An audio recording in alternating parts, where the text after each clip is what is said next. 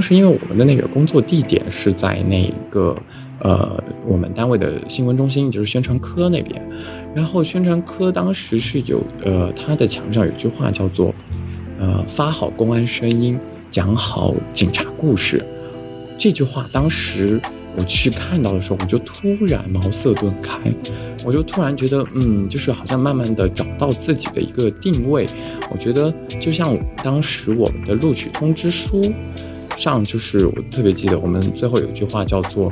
啊，成就传媒事业，实现人生梦想，好像是这样一句，对吧？当时我看到这句话的时候，我就觉得，其实我们完全也可以就是发挥传媒加政法的这种优势，然后在公安工作里面也能发挥出自己的长处。所以我觉得，就是中传人的底气，就是在不管在哪里，我觉得都嗯始终会发光的。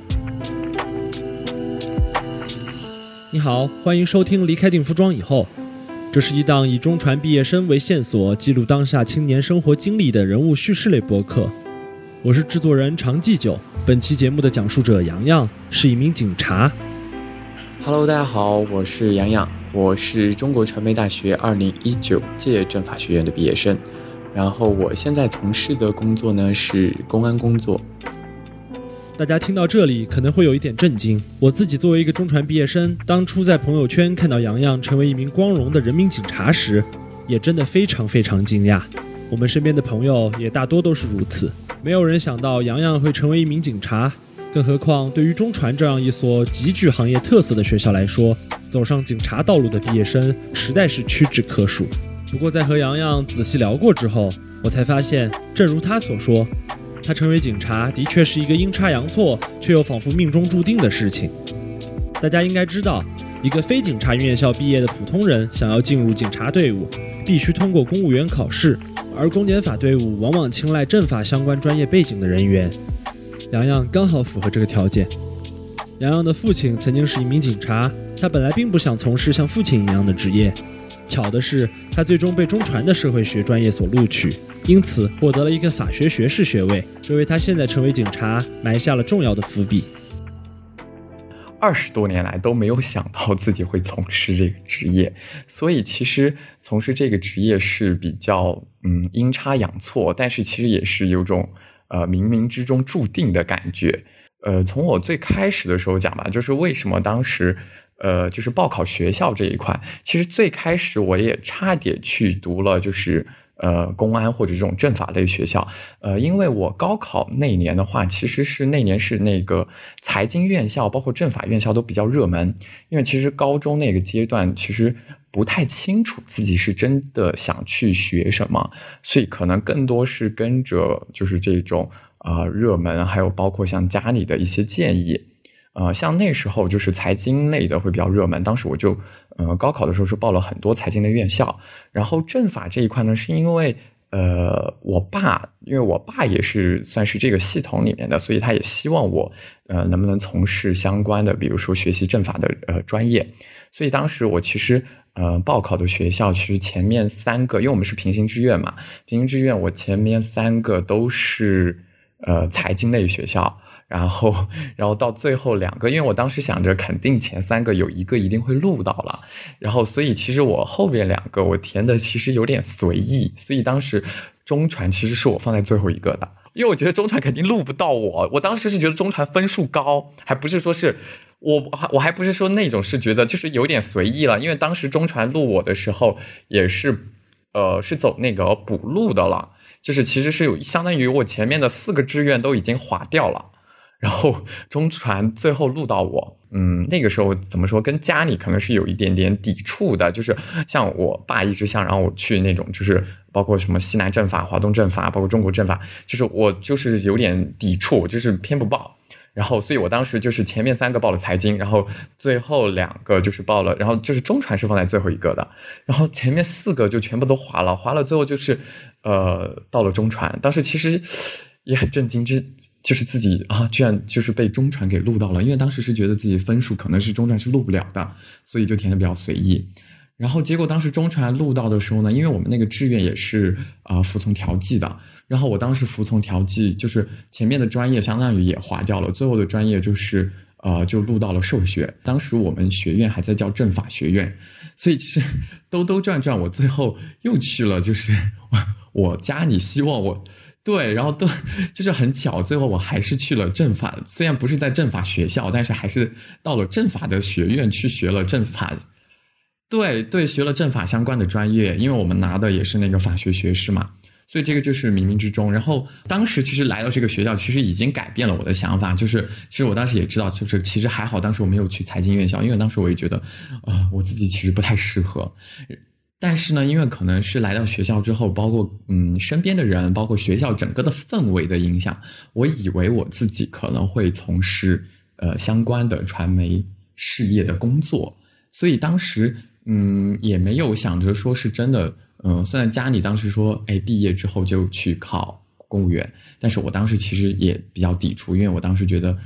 更多可能我的心思或者是我的想法，包括我的性格，我自己觉得是更适合去从事一些呃，就是传媒相关的一些工作，呃，所以其实这个就会就会讲到了，就是呃，毕业那一年的选择，那这个东西就是 又要从从头开始讲，在进入中传以后。洋洋和很多人一样，受到浓厚的传媒氛围影响，在学校里参加各种组织，策划各种活动，去互联网公司还有广告公司实习。大四时准备出国留学，按原本的计划，他将在二零一九年前往一个全新的地方开始新的学习。然而由于意外，洋洋最后决定延缓自己出国留学的计划，先留在北京，一边工作一边申请。紧接着，疫情让他原本的计划发生了巨大的改变。其实最开始我就是要毕业那年的话，其实我自己的定位是因为最开始我是要就是是准备出国的，然后当时出国的方向其实一个就是本专业就是相关的可能是社会学、社会统计这一类跟我本专业相关的一个呃方向。那第二个方向呢，其实我也是更其实我更倾向于就是去跨专业去申请就是跟传媒相关的，因为我的实习包括校园的一些工作履历可能都是跟传媒。会比较相关，所以当时呃，因为也是想到要出国呢，可能想给自己的一些经历就是呃加加分，所以也是想去呃更多的去体会一些就是可能跟传媒相关的一些实践工作。所以当时我的实习工作其实基本上嗯到嗯就是我也在互联网公司待过，当时在互联网公司实习过，也在呃就是广告公司实习过，然后最后呃就是毕业那年，然后又去了一家就是相当于一个。呃，甲方的一个品牌的公关部，所以其实我的工作的经历的话，一直都是跟嗯传媒是相关的。毕业那年，我是一九年毕业的。其实一九年毕业那会儿，就是我当时呃在那个一个甲方的品牌的公关部那儿实习的时候，呃，其实呃我最开始在那儿工作，其实想着也是想着说。嗯，先实习，然后等拿到 offer 之后，可能就呃离职，然后去准备读研究生。但是我那一年的话，我毕业那一年，其实呃我没有收到特别理想的 offer。其实那年也还是比较呃属于应该说毕业季吧，有点。其实是有点迷茫，有点不知道自己真的是想做什么。就虽然其实我一直在从事传媒工作，但是其实，呃，我更多好像是跟是因为跟着这个大方向去走了，因为身边的人这个大环境下，好像大家都在做这个事情，然后好像我是有种就是随着这个方向去做，所以我就觉得。我是真的是不是对传媒工作很感兴趣？真的以后就是想跟这个东西就是打交道，所以当时我就想说让自己 gap 一下，沉淀一下，然后看看自己更想要什么。所以那一呃，我就选那一年我就选择了 gap。结果到一九年的申请，其实年底的申请我基本上就是该投的我都投了，但是结果到第二年啊，就是二零二零年了，就是然后武汉发生疫情，那。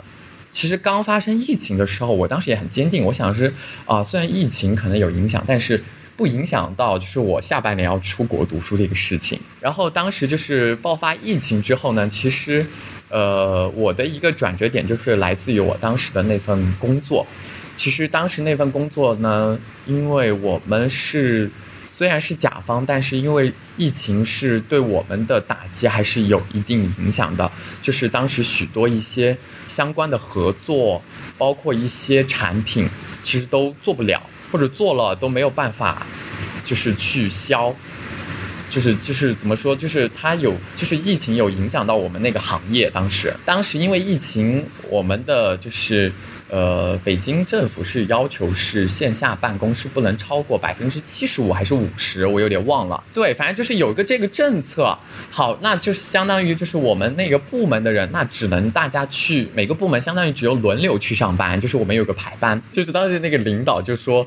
因为不能来线下上班的话，呃，就。那个就是好像是要扣掉我们的一个什么绩效还是什么，然后我们就很委屈，我就觉得不是我们不想来线下上班，是政府的政策要求我们不能去，那这个东西就不是我们的原因。那如果你因为这个原因去扣我们的一些绩效的东西，我觉得这个完全不应该。就是我当时就是知道这个事情的时候，我其实有一点气愤。然后嗯，那个是就是刚好就是三四月份的时候吧，还是二三月份，我有点忘了。然后刚好就是。呃，这就是因为工作其实是真的是一个低谷期了，因为整个行业，包括其实应该说整个当时国内，就是很多行业都有受到打击，然后包括我们，对，所以当时就是整个低谷期呢，然后刚好也遇到，因为我北京的房子也到期了，到期之后呢，然后我的房东就说，嗯，因为我们是按年签的，然后那个房东就说。呃，如果再续一年的话，因为也必须要签一年，然后但是他说这个房子要涨价了，可能要涨个四五百块钱，就可能听起来没有那么多，但是每个月多个四五百，那个花销其实还，对，其实那个花销还是挺大的。所以当时我其实在告诉自己，我其实那段时间其实我有点进入到一个抑郁的状态，我就在想，就是我北漂是为了什么？是真的是为了 gap，然后。然后再等下半年的那个嘛，然后这个时候就是刚好四月份又有个契机，就是又一个，呃，就是一个节点出来了，就是，呃，其实当时虽然我转就是准准备欧洲的，其实我当时我的就是主升的国家也不是英国，我主升的是欧洲的有两个国家，但是刚好。就是四月份的时候，其实我当时其实还蛮胸有成竹，觉得应该问题不大。结果刚好那年，然后我就是理想的那两个学校，哦，就是都收到了拒信，就是觉得啊，怎么就是事业也陷入到了低谷，学业也陷到陷入到了低谷，就整个人就觉得。嗯，就是那段时间，特别是又因为是线下上班那种，就是在家就是线上的办公嘛，其实是有点抑郁了，真的是有点抑郁了。当时在北京的那段时间，所以刚好，那我就想说，既然房租要到期了，这个工作的确是也陷入到了一个低谷。而且现在的大环境下，我先去找一个新的工作，其实也不是特别容易。那我就想着说，哎，我还有就是保底的 offer 的话，那我就先回家等等，就就这个房租到期我也就不续了，那我就相当于辞职就回家了。所以我基本上是二零二零年的五月份辞职回到了家，就是我老家是云南的，然后我就呃五月份就回到了云南。从北京到云南，洋洋的生活变得更加悠闲。但是逐渐严重的全球疫情和来自父母的压力，让他变得越来越焦虑。不得不说，很巧的是，当年由于疫情，公务员考试的时间有所推迟，洋洋决定抓住这个机会来证明自己的能力。在家里面的时候，其实那段时间其实是比较悠然自得的，因为啊，工作也没有，因为刚好辞陷入到就是哎，也不叫就是就刚刚辞职，就感觉豁然开朗，就觉得哎，就可以先。对，无业游民的快乐。然后，所以呢，当时就就先想着就在家先玩，完了完了。后来就是因为的确是最开始是国内的疫情比较严重，后来慢慢的就是是当时是国外疫情也开始严重起来了，甚至比国内还严重。特别我记得当时，包括像英国、韩国，就是周边的国家，反而比我们国内还严重了。然后当时就呃收到了英国那边，他是。呃，就说有可能是要线上网课，那我就想线上网课，而且当时说的是可能是相当于，呃，总共英国就学一年，然后告诉我上半年就是第一学期都是网课，然后其实我对学费也不下调，然后他的语言班也是还是要接着线上上，我当时就觉得，嗯，其实本来去国外读书。呃，就是比起学什么，也是更多是想换一个环境去体会不一样的那种呃学习氛围。那我当时就觉得，一个是因为的确当时那个不是我理想的 offer，然后再加上我觉得又是这种线上的网课，其实老实说我就不太想去了，因为我当时就觉得没必要，因为嗯都不是自己最想去的学校，然后还就是搞这种形式的话，我就觉得当时就嗯就觉得暂时就。呃，就想说再 gap 一年也不是不行，因为就想着说还是在嗯准备一下理想的学校，对，所以但是呢，因为学校的申请基本上它是从年底开始嘛，那其实我刚好六七月份的时候，那个时候刚刚就遇到了一个呃节点，就是因为那一年因为疫情，所有的这种省考呃就是这种公务员的，包括事业单位的这种招录考试全部延期了，所以相当于我刚好回去的时候就。遇上了这些考试，因为天天就是无业游民宅在家，你知道难免会被家里人天天叨叨叨。然后，嗯，那段时间刚好又是陷入到就是学业事业的这种低谷。其实，呃，我内心是有一点点，就是当时其实有点自卑，就觉得，哎，怎么这也不行，那也不行。然后包括像家里人觉得，哎，你他们就觉得你是不是考不上？就是就是让你去考这些公务员，你是不是也考不上？就是可能他们是用激将法，但当时其实也对我有一点就是怎么说？对，奏效了。当时我想的是，既然反正我闲着这两三个月也没什么事儿，因为申请的那个事儿，其实，呃，它其实战线也不用拉太长。对，其实基本上是可以是到年底，因为当时我的雅思成绩也是有的，所以不用说太再去准备英语的什么东西。所以就，我就想说，好，哎，反正闲在家，那我就准备一下公务员。因为其实当时准备公务员，我其实也不是想随便的去考，因为当时是。呃，我为什么其实想通去考？是因为，就是当时整个人其实虽然回到家要好得多，但是我整个人其实还是比较陷入一个低谷的状态。因为我那个时候特别需要有一件事情来证明自己。考公不是一件容易的事情，洋洋准备的时间并不多，所以在一开始的几场考试当中，他全都失败了。不过在这个时候，转机再次奇迹般的出现，洋洋得知了公安扩招的消息。专业的原因，我当时报的是司法警察。对，我想起来了，我第一个，第一个，呃，我我捋一下，第一个最开始是报公务员，就是公务员的岗位是呃司法警察，但司法警察差了零点一分进入面试。然后当时因为他跟事业单位的考试也差不多，然后紧接着事业单位我也考了，事业单位我考了文旅的，文旅的就是是我就是那个当时那天考试是我觉得就是就是几次就是备战考试中考最好的，结果第一名考了一百五，就就是。感觉一直在受挫，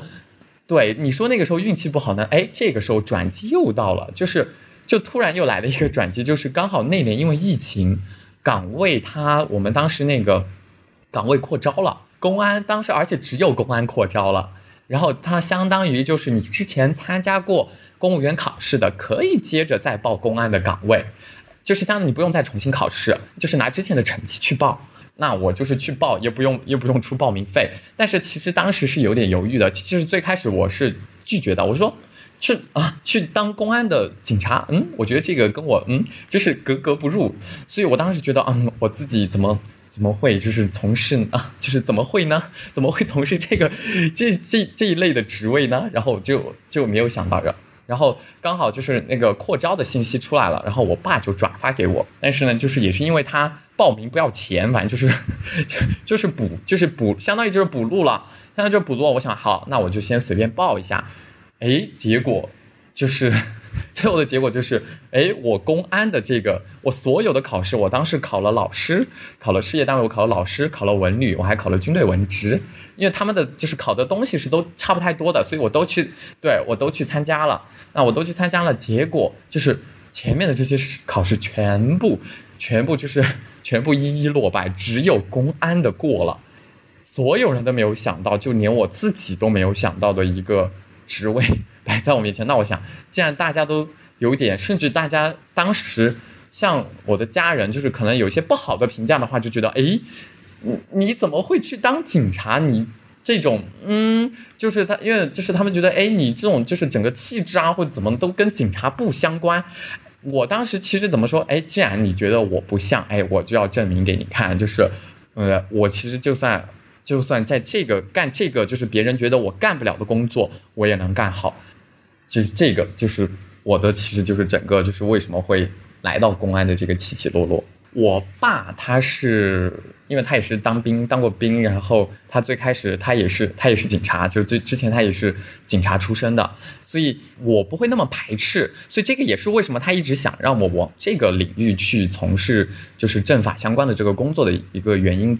之一吧。所以就是最开始虽然我也很排斥，就是不想跟他干一样的工作，后来就是觉得就是嗯、呃就是因为从小。对，耳濡目染吧，所以大概知道一些大概工作的内容，但是当时也没有想到会可能跟他有什么相关，所以也就觉得，嗯，其实家里的影响不太大。我个人觉得，当时只是觉得，嗯，刚好有这么一个机会出来了，也没有想到会最后兜兜转转。其实，其实就是后来我当时这个录取结果的时候，我爸也笑了，因为他。就是他也觉得我不会去从事警察，虽然他一直很想，就是他自己也没有想到我真的会去从事警察这个工作。我说我自己都没有想到，何况你们呢？我说我身边的朋友都没有一个人会想到。然后他就是怎么说，又开心又惊讶。开心呢，就是觉得哎，我兜兜转转，最后还是如了他的愿。惊讶呢，就是属于大家都觉得我不会从事这个职业，就是包括我自己。所以这个就是怎么说，开心跟惊讶都有家里人，那就是嗯，影响的话其实不太大，只是说就是刚好有这么个机会就是出来了，就是刚好刚好那年赶上公安扩招，所以就阴差阳错的，就是来到了，就是成为了一名警察。对，就这样，杨洋进入了人民警察的队伍，成为了一名新人警察。我不禁想到了今年最火爆的电视剧《警察荣耀》。这部电视剧凭借真实的剧情获得了很多很高的评价。特别有趣的是，杨洋在正式成为警察的过程中，也发生了很多和剧中角色相似的故事，既出现了像李大为一样遇到的尴尬情况，也有类似于北大硕士杨树一般的学历光环。哦，我有大概看过，然后我看了前面一二集吧，因为当时这部剧在我们的 圈子里面也特别火。对，在我们的圈子里面很火，因为它为什么火呢？因为它特别写实，就是它很它很真实，它其实真的很真实的反映了一些呃基层派出所民警的一些工作的日常。然后我当时看的时候，我就觉得哇，真的好真实。我特别记得第一集，第一集里面张若昀演的那个，他不是要去报道吗？他去报道，然后他他他去报道的跟我特别像，因为当时呃我们派出所，因为就是我们其实当时因为当时公安扩招嘛，其实是很多年都从来没有扩招过，就是刚好赶上这个机会，所以也就意味着其实当时我们单位其实是很多年都没有招新警了，就是就是这种社招的这种新警很多年都没有了，所以当时我派出所的领导知道，哎有一个新警要来报道的时候，他们也特别开心，终于有新人来了。我去报道的时候呢，因为我其实不太知道这个当时这个。行业要怎么去称呼前辈？我真的哥好，姐好，然后然后张若昀不是也吗？他去报道的时候，他就去跟他的师兄说哥好，然后他说哥什么哥？我说天哪，这个我当时一模一样。我说这个真的太真实了，因为我真的就不知道该怎么称呼。我就说哎哥好，姐好。呃，虽然我的领导没有说什么哥哥什么哥，他们说不要叫哥，也不要叫姐，就叫啊、就是该怎么称，就是比如说师兄，或者说比如比如说叫名字，就比如说像哎，就是比如说洋洋哥或者这样，就就直接称呼这种对，所以就是这个，当时我看第一集的时候，我就觉得特别真实。老实说，中传的那个标签特别深。对，就是就是我想，就是每个中传人都能理解的那个标签，就是这个也是其他人对我们的一个标签，所以我才参加工作的时候，甚至不是还没有参加工作，就是我当时去公务员面试的时候，因为面试之前是需要有一个审核，审核是需要带着你的学历、学位证去的。当时跟我的竞争对手，他们都看到，因为看到我的学位证的时候，就是就是怎么说，他们都震惊了。他们是说你为什么要来参加这个考试？为什么要来从事公安？我说我来试一下。对我也没有跟他们讲太多，只是说，其实我内心是更多是想证明，就是，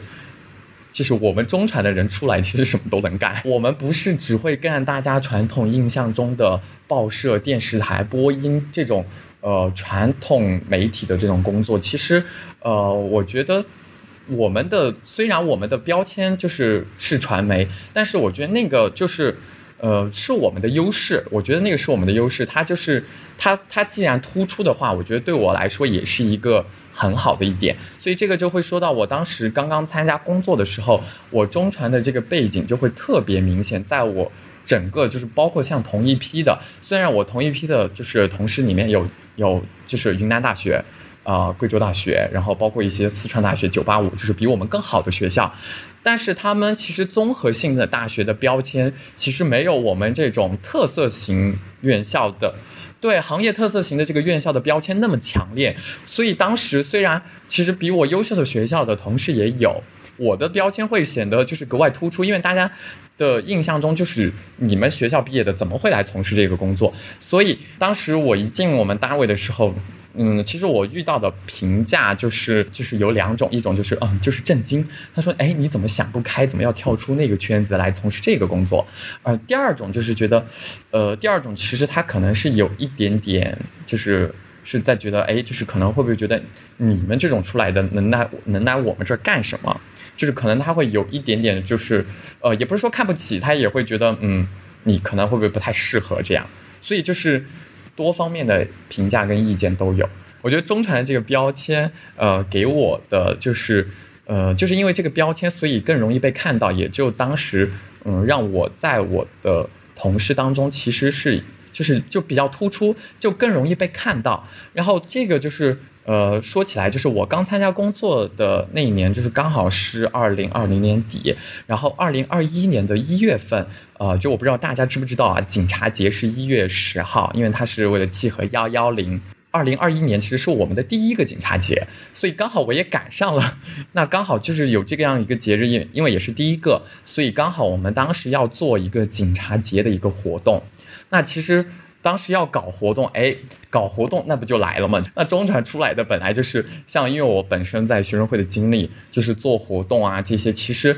呃，虽然不，就是活动的形式是不一样的，但是我觉得有些思维模式是一个道理，所以就是这个东西，哎，就回到了就是我的老本行。那刚好就是说，因为当时要搞活动，因为其实我最开始，呃，因为我们考公务员是要下沉的嘛，我其实最开始我被分配的最开始分配部门，我是分配到派出所，结果刚好。分去可能没有多长时间，刚好就遇到警察节，因为这个活动也比较大，所以去需要各个部门抽调人来，就是搞这个活动，所以刚好就是领导就是看到了呃我的那个背景，就说哎，要不就是刚好我让我来帮忙试一下，那所以就是刚好就是这个机会，当时搞这个活动的时候，不管是从前期的策划啊，就是各种流程，包括到呃活动的，就是包括像什么一些。安排包括就是一些就是很编导型的工作，你知道的，就是那种写主持词、写脚本，然后包括就是做那些呃音乐，因为要当时要做各种，因为我们当时那个活动还有做什么颁奖乐、什么背景乐，背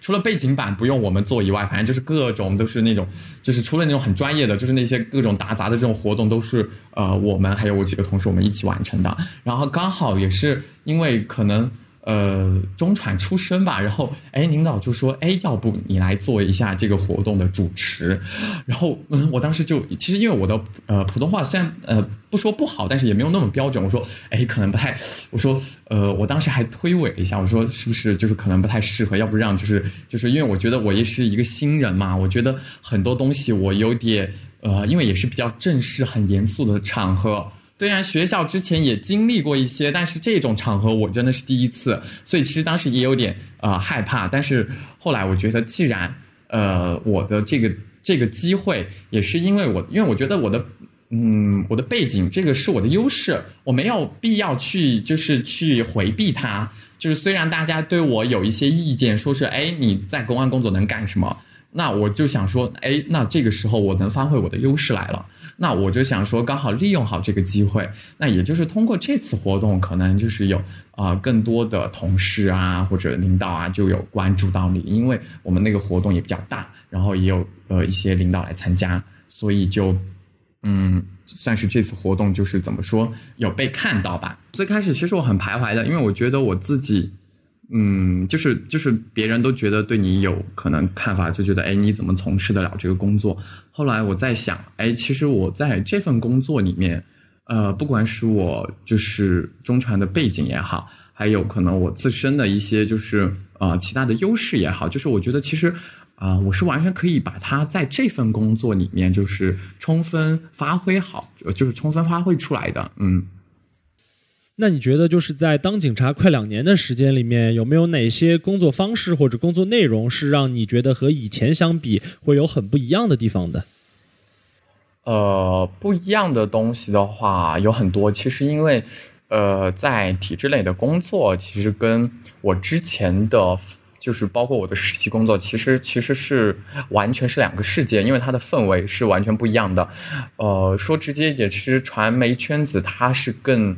free 一点的，它会有些东西是你要很呃跳跃性的去想一些东西的，但是呢，体制内的有些东西呢，它可能是会比较谨慎的。这个这个这个也是大家都能理解的，对，所以其实，嗯，最开始来这边工作的话，其实我是很不适应的，因为有些东西是我就是没有想到会这样去做，或者说是要去按这个思维去做。其实，嗯，我其实是适应了很久，但是适应过了，呃，因为现在也工作一年多了，其实后来就在想，就是，呃，有些东西可能。虽然是我觉得不适应，但是怎么说呢？有它的道理，就是每一个团体有它的规矩，这样这个团体能就是能运行，那说明这个规矩一定有它的可取之处。所以这个是我觉得，呃，就是怎么说？因为啊，要如果要很具象的说，我也不知道要怎么去讲。反正就是说，嗯，现在是慢慢适应了这样的一个工作氛氛围，它带给我的一些。思考呢，可能更多是因为他已经跳脱了学生时代的那种实习，就是比如说，哎，想干就干，不想干就辞职。对你肯定是不能用这样的思路再去想了。那你很多的时候，因为这个工作的原因，就是说白了，既然你的警察前面是有一个叫做人民警察，那其实你就。应该更多的去思考你的这个职业到底是你做这份职业到底是为了什么？那这个其实就会讲到我基层的经历，呃，因为其实大部分我们特别像中传吧，我觉得大部分的就是学生可能都是城市里长大的孩子吧，我个人感觉，对，所以其实农村的生活，包括像我，其实都接触的很少，但是其实。也是真正的，因为我当时，因为现在我们国家也是鼓励，就是公务员要下沉基层嘛，所以当时去基层的时候，呃，最开始其实是很不适应，但是也是去了基层之后才知道为什么，就是我们国家要鼓励，就是特别一些年轻的干部要下沉到基层，因为你不到基层一线，你永远不知道，比如说就是就像你们看警察荣誉一样，就是你永远不知道基层的民警他的工作其实有。很多是很困难的地地方的，就是有一些东西，其实是你可能你过去的你过去是不能理解的，但是你到了那个地方，你就会慢慢的理解了。我们也看过很多基层干部的一些就是那种呃纪录片，就是我觉得就是你不到那个基层。干工作，你永远不知道，就是脱贫攻坚的这个硬骨头有多难啃。包括像我们也经常看什么洪文秀、张桂梅，你是你不到基层，你永远不知道农村的女孩子上书，就是就是上学读书有多难。这个东西是我在基层这将近呃一年多的生活的特别感受，因为我是直接跟。呃，就是群众是直接打交道的，因为我的工作也比较杂，我在派出所，我既干户籍，也办案子，然后也跟着就是去做社区民警，就是我们要像平时的时候，如果啊我的户籍的民警不在的话，那我就要顶上，那就是要跟他们办身份证。那其实办身份证就会遇到一个问题，因为我的工作地方不是我的老家，那就是他们的也有一些方言，我是完全听不懂的。跟他们办公就是就比如说办证的时候，我可能会就是要交流很久。那其实这给我来说就是是一个挑战，那就是也就逼着自己要就是慢慢的融入去学方言。然后包括像当时呃就是办案子，因为像办案这一块真的就是我完全都没有就是体验过的，就是想都没有想象过的。那就是刚好因为我的。呃，领导他是刑侦出身的，所以就是在这一方面，他又就是啊，就是比如说，就平时如果有，因为现其实现在整整体来说治安是好很多，但是也会有一些就是 违法犯罪的行为发生。那我的领导也是会带着我，就是去出警一线，就是直接就是去接触警，那他就会教。告诉我要怎么跟一些比如说喝酒醉的，啊，酒醉的很多，特别现，然后特别到晚上就基本上就是，嗯，就是可能晚上的警会比白天还多，然后有些时候就是还有一种就是吵架，吵架的也很多，然后还有一种比如说像一些可能是。呃，就是吵架、口头威胁啊，这种反正就是一些可能就是很一些鸡毛蒜皮的一些事情，那都可能需要我们去出面来调解这些纠纷。那可能哇，这个东西真的是第一次去的话，就是就是就像就是警察荣誉里面那话，第一次出警哇，好开心啊，就觉得哇，终于能像一个哎警察一样去这样就是去呃去解决问题或者去制止那种。违违法行为，对，但是其实真正到了那个呃岗位的话，你就会发现，哇，那个工作其实没有想象中那么容易，因为不是所有人都会听你警察说的话，也没有就是，甚至其实基层民警的一线，它其实还有风险在的。那很多时候，我们是我的工作就会可能是直面一些可能是有一些攻击性的犯罪分子。嗯，一开始可能第一次接触这个工作的时候是觉得有点刺激的，但是呃，后来遇到一些有风险的事情，才会觉得就是这个工作真的是，哎，真的不是就是什么人都能干下来的。这一年多的这个基层的生活的话，给我的感触就是，哎，我讲不出很多有形的东西，我觉得更多给我带来的是一些无形的，就是一些思考的东西。呃，你也不是学生了，你已经是一个社会人了。你更多时候，你不管是为你的工作，还有为你的家人，那你是要去考虑，就是就是那个思维的模式，就可能会考虑的点就可能会不一样了。所以这可能是我这一年多从一个呃北漂的一个社畜，然后到就是成为一名人民警察的这样一个嗯转变吧。对。所以你最能感受到，就是作为一个警察的充满荣誉感的那种状态，最早是在什么时候呢？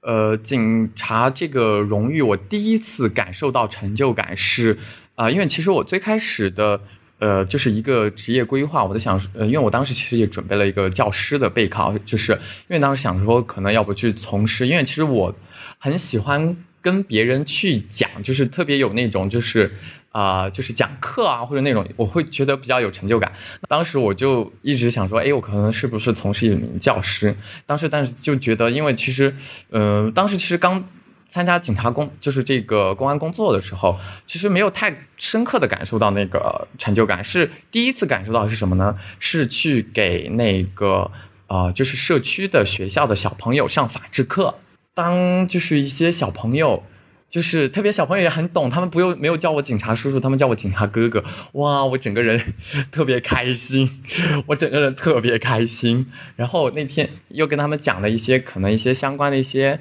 哦，要放寒假了，因为年底，对，就是跟他们讲一些就是放假的一些注意事项啊。因为然后其实小朋友怎么说呢？小朋友其实是是很，就是他们可能怕老，比起怕老师，他们可能更怕警察，但是他们也更，他们对你也会更加怎么说？啊，好奇、好奇、尊敬都有吧，然后就会呃，大家围着你，然后哎，就是哎，警察哥哥怎么怎么怎么样，哇，就是那一刻你就会觉得，哎，今天来给他们上课就觉得啊，特别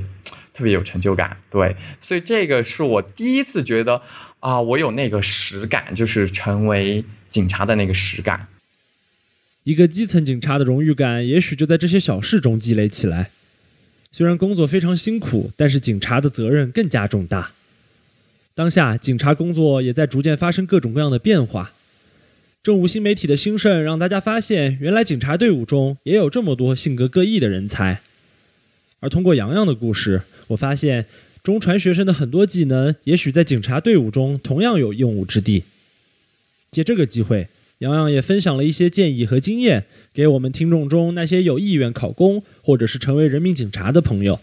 因为之前在从事公安的这个宣传工作嘛，因为其实现在这些呃，我们这个政务它更多也也开始越来越倾向年轻化，它也想用一些就是比如说像新媒体、短视频，甚至大家还要用一种诙谐的形式来，这样就是大家就更会关注到，就是不是传统用那种很严肃、很谨慎、很传统那种形式来讲。我刚好来到这儿，所以其实也就是发挥了一下自己的优势。当时就是呃跟着拍短视频，拍了一些就是纪录片，然后所以就。怎么也是算是这个是我觉得就是本身就是因为我在中传也学了一些相关的东西，然后刚好也带给了我工作，所以你要相信，就是我觉得呃就是就是特别工作之后到现在，我觉得有句话就是我觉得一切都是最好的安排，你所经历的东西，不管是开心还是难过，就是就是你要去经历的，然后你这些经历的东西一定会嗯可能有一天就是会就是回报给你。所以，那如果是对于已经在就是就是我们的这些校友们的话，那其实，嗯，如果真的是想成为一名警察的话，因为其实还是要更多倾向于那个国考或者省考的公告，因为你要成为一名警察的唯一途径，特别像我们这种身份的话，唯一途径你只能通过省考，呃，国考，因为你没有办法通过公安院校那种联考。嗯，我。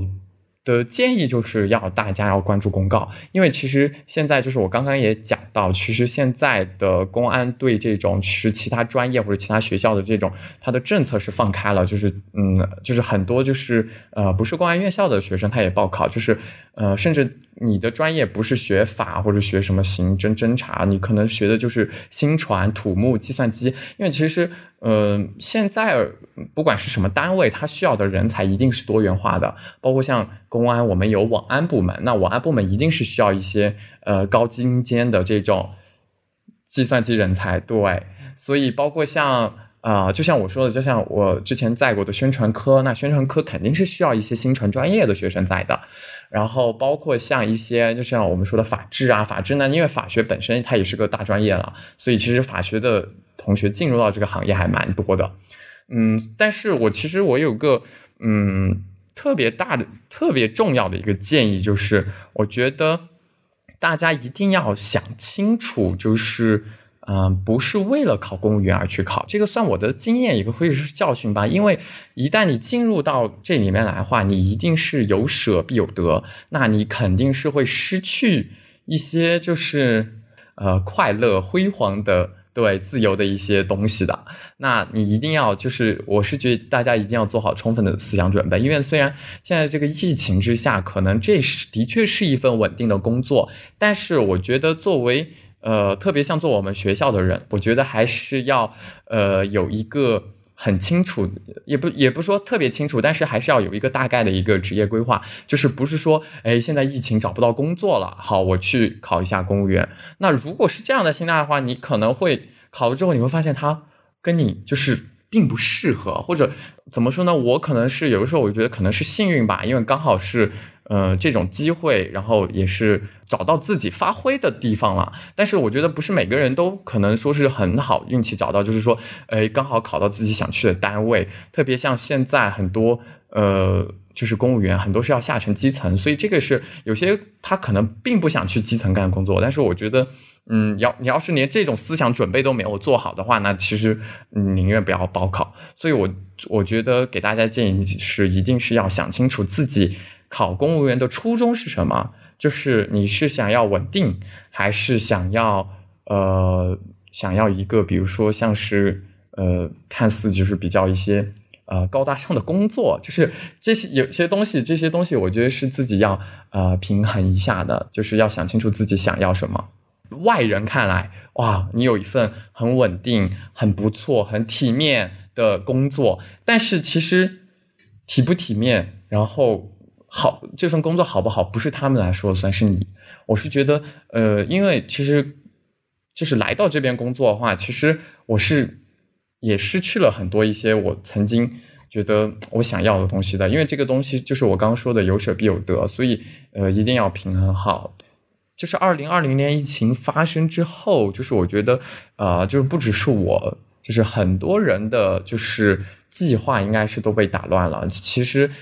对疫情，我觉得它它就像一个蝴蝶效应，它完全就是一点一点的，就是改变了我的人生轨迹。就是我从来，我二十多年来，我的家人、我朋友，从来都没有想过会从事警察这个职业。那像我最初的规划，其实我出国的那个计划，其实都已经快板上钉钉了。就是这个东西，就是疫情都还是就是就是一下子就打乱了这种计划。我相信也是不只是我，很多人都跟我一样，就是经历过这种迷茫。我觉得这个迷茫的点了嘛，是我觉得我后来想了想，是每个人必须要去经历的一个过程。我觉得这个东西，我现在回头看，它。嗯，的确是没有那么好，没有那么理想，他的确没有那么顺。但是我想了一下，就是因为这一段很低谷的时期，让我成长很多，让我理性很多。所以我觉得，就不管你是还在迷茫也好，或者已经走出迷茫，其实，嗯，我觉得不要焦虑。就是我相信你，只要做好自己，呃，当机会来了。你抓住就好，就是嗯，就是量变跟质变，你只要做好自己的量变，当机会来了之后就抓好，就是做好质变就行了。就是敌动我不动，疫情虽然打乱我们的计划，但是你要相信自己是最好的。因为我，呃，疫情给我的打击就是让我那一年都变得很自卑，就是我刚刚也提到了，就是让我整个人觉得我是不是这样也不行，那样也不行。其实不只是我，大家都在经历这个过程，但是我觉得。嗯，特别我也想跟我们学校的，就是因为我觉得中传人还是有那个底子跟自那个自信在的。我觉得大家一定要相信，你是金子，在哪里都会发光的。感谢你收听本期节目，这里是离开定服装以后，本期节目的策划、录音、剪辑全部由我完成。感谢杨洋的讲述，相信他的经历和经验能够启发到很多人。目前你在国内各大平台都可以搜索到离开定服装以后。如果你喜欢本期节目，欢迎点赞、收藏、转发和订阅。如果你对于这档播客或者本期节目有任何意见，请通过 show notes 中附带的联系方式随时联系我。当然，你也可以在评论区直接留言。再次感谢你的收听。